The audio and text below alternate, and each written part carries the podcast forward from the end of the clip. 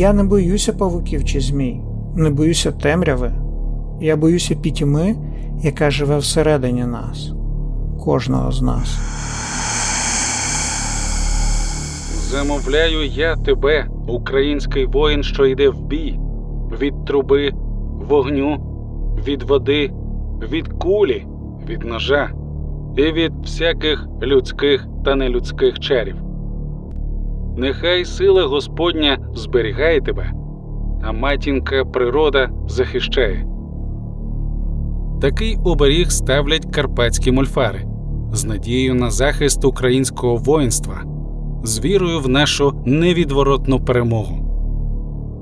Під час війни кожне дерево, річка та гора встають на підмогу українського спротиву, так само і ті, ким нас лякали з раннього дитинства. Бабай це національний проєкт, присвячений темному мистецтву, який започатковано ще у 2018 році. Літературна спільнота об'єднує українських шанувальників фантастики, горору і містики та займається розвитком жанру горор в Україні.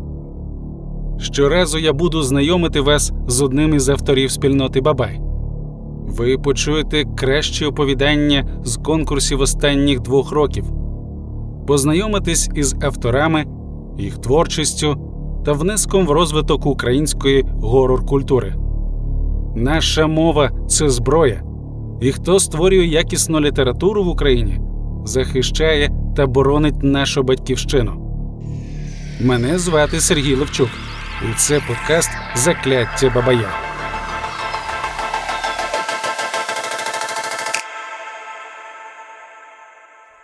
Вітаю! Я НікОрач, автор оповідання Цукерки. Народився в Конотопі, донедавна жив у Ірпіні. Це дорога на мій Ірпінь. Ірпінь, Гостомель, Буча, біль пекучий. З проміж усіх жанрів я завжди віддавав перевагу жахам і фантастиці. Фактично, я виріс на книжках Бредбері, Азімова та Шеклі. Можливо, тому і сам пишу у дещо схожому жанрі. Я знаю, що ви чули це тисячу разів, але це правда. Важка праця окуповується. Якщо ви хочете бути класним, практика і ще раз практика і ще раз практика. Якщо ви не любите щось, то не робіть цього. Ось і все Рей Бредбері. На спільноту Бабая натрапив випадково у 20-му році, і мене захопила думка написати щось дуже коротке, але водночас дуже страшне. Оповідання цукерки стало моїм тут дебютом.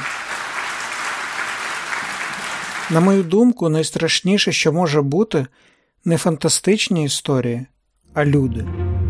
Люди, бо вони найжорстокіші та найстрашніші створіння. До того ж, вони реальні, вони поруч. Свят, свят, свят, свят. Жах який. Першу версію оповідання на конкурс я написав швидко, але потім довго редагував, намагаючись вплести кілька знайомих читачу сюжетів.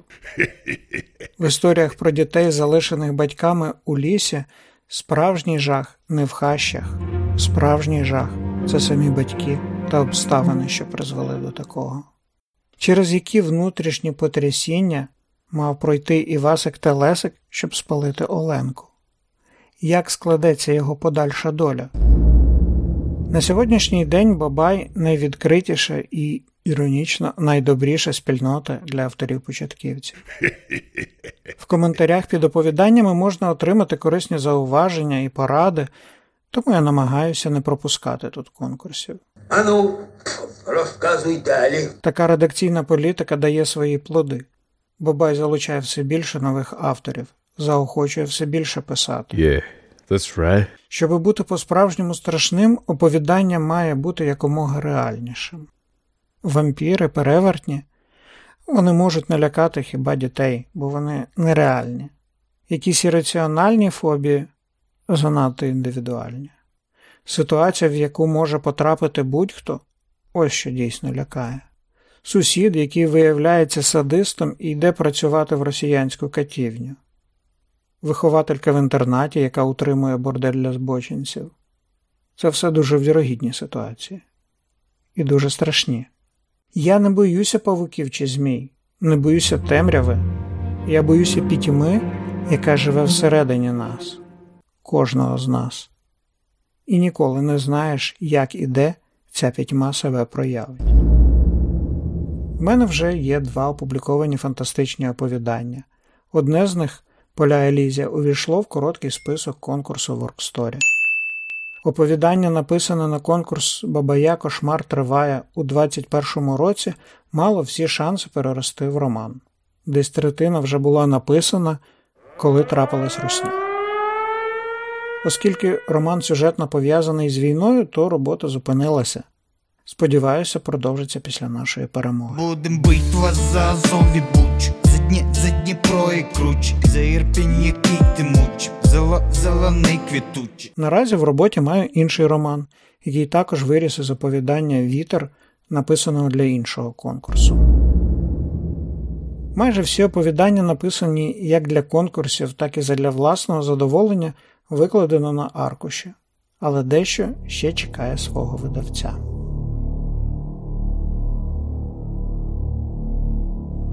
Цукерки. Хочу додому. запхинькав п'ятирічний Івась. Ходімо додому. Оленка, дівчинка років десяти, зітхнула і обійняла молодшого брата. Щось зашепотіло йому на вухо. Діти притулилися до темної глиняної стіни хати. Низька напівутоплена в землю та стояла в глибині дубового бору вдалині від навколишніх сіл, вдалині від усього. І нащо то вам кудись іти? Згорблена стара баба солоха озвалася від печі, звідки саме діставала свіжовипечений буханець хліба. Ось попоїжте краще. Вона опустила дерев'яну лопату на стіл. Діти підійшли та відламали собі по окрайцю хрумкої шкоринки. Важко уявити, що це ті самі діти, яких вона прихистила кілька місяців тому. Серед зими, коли вони набрели на її сховок посеред лісу, обоє були вже пухлі від голоду, слабкі та немічні. До весни діти трохи від'їлися, обросли м'ясцем, а хлопчик навіть погладшав. Ось. Солоха поставила на стіл глечики з медом. Візьміть солоденького до хліба. Я хочу до мами. Уже по справжньому заплакав Івась. Ой, зовсім забула. Стара сплеснула в долоні. А що ще є в баби солі? Вона швидко вийшла в сіни та за хвильку повернулася зі слойком до половини наповненими різнокольоровими карамельками. Ще влітку вона була зробила їх на продаж, та який зараз продаж. Цукерки. Хлопчик витер сльози, шморгнув носом і підійшов із простягнутою рукою. Солуха поклала в розкриту долоньку одну карамельку. Хочу дві. попросив малий. Ти диви, який. Старенька розсміялася і дала ще одну цукерку. Бери ти, Оленко. Вона простягла слойка дівчинці, однак та похитала головою і залишилася стояти на місці. То я їх тут залишу. Стара поставила банку на стіл. А ти як захочеш, візьмеш. Вона вийшла в сіни та причинила за собою двері. Дівчинка й досі не говорила до неї, тільки до брата. Не брала нічого з її руки і лише зрідка зустрічалася з нею поглядом. Оленка робила все, що її просили, проте ніколи не усміхалася. Якось, намагаючись розвеселити її, Солоха дістала з горища збиту з тоненьких дощечок пташку, що махала крилами та задирала голову, ніби співала. Івась заливався сміхом увесь вечір, бігаючи з іграшкою навколо хати а дівчина навіть не усміхнулася. Що ж таке з нею зробили? Як можна було так скалічити малу дитину? Зазирнувши в шпарину у дверях, стара побачила, як Оленка запустила руку в банку з цукерками. дістала повну жменю і поклала в кишеню фартуха. Солоха здогадувалася, що й цього разу дівчина не стане їх їсти. Якось, коли щойно зійшов сніг, стара пішла до річки набрати води і, вже повертаючись із повним відром, побачила серед минулорічного листя щось червоне. Нахилившись, солоха розпізнала карамельку. Від нічної вологи цукерка вже трохи обплила, та це точно була одна із її слоїка. Придивившись, стара помітила поряд дві пари слідів. Діти виходили вночі. Швидше за все хотіли піти додому, а карамельками Оленка позначала шлях, щоб повернутися, якщо заблукають. Защеміло серце. Як пояснити дітям, що вертатися не можна? Як пояснити, що батьків, ймовірно, вже немає на світі? Як пояснити про совєти, про дрозверстку та експропріацію надлишків?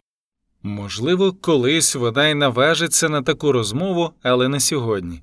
Не сьогодні. Стара зняла зі стелі сушені жмутки чебрецю та сон трави. Сьогодні нехай спокійно посплять. Ось я зараз ще чаю з трав лісових заварю, сказала вона, входячи у світлицю.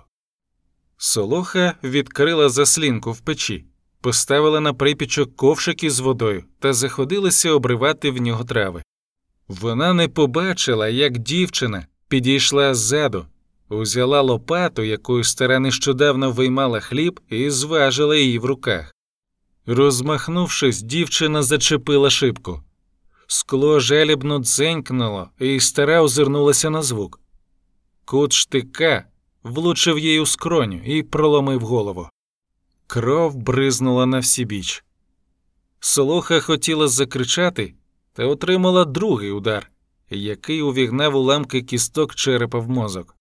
Замість крику з її горла вирвалося лише приглушене булькання. Третій удар занурив стару в пітьму. Четвертий вона вже не відчула. Олена стояла над розпростертим тілом. Вона хотіла нас приспати. Дівчина показала брату на жмутки трав, що випали з бабиної руки. Кров із проломленої голови вже підбиралася до них. Вона приспала нас і з'їла, сказала Олена. Засмажила би в печі, як батьки зробили з Машею. Розумієш, Івасику? Хлопець кивнув. Широко розкритими очима він дивився то на сестру, то на бабу на підлозі. Можна ще цукерку? Зрештою, сказав він і показав на слоїк. Олена розсіяно кивнула.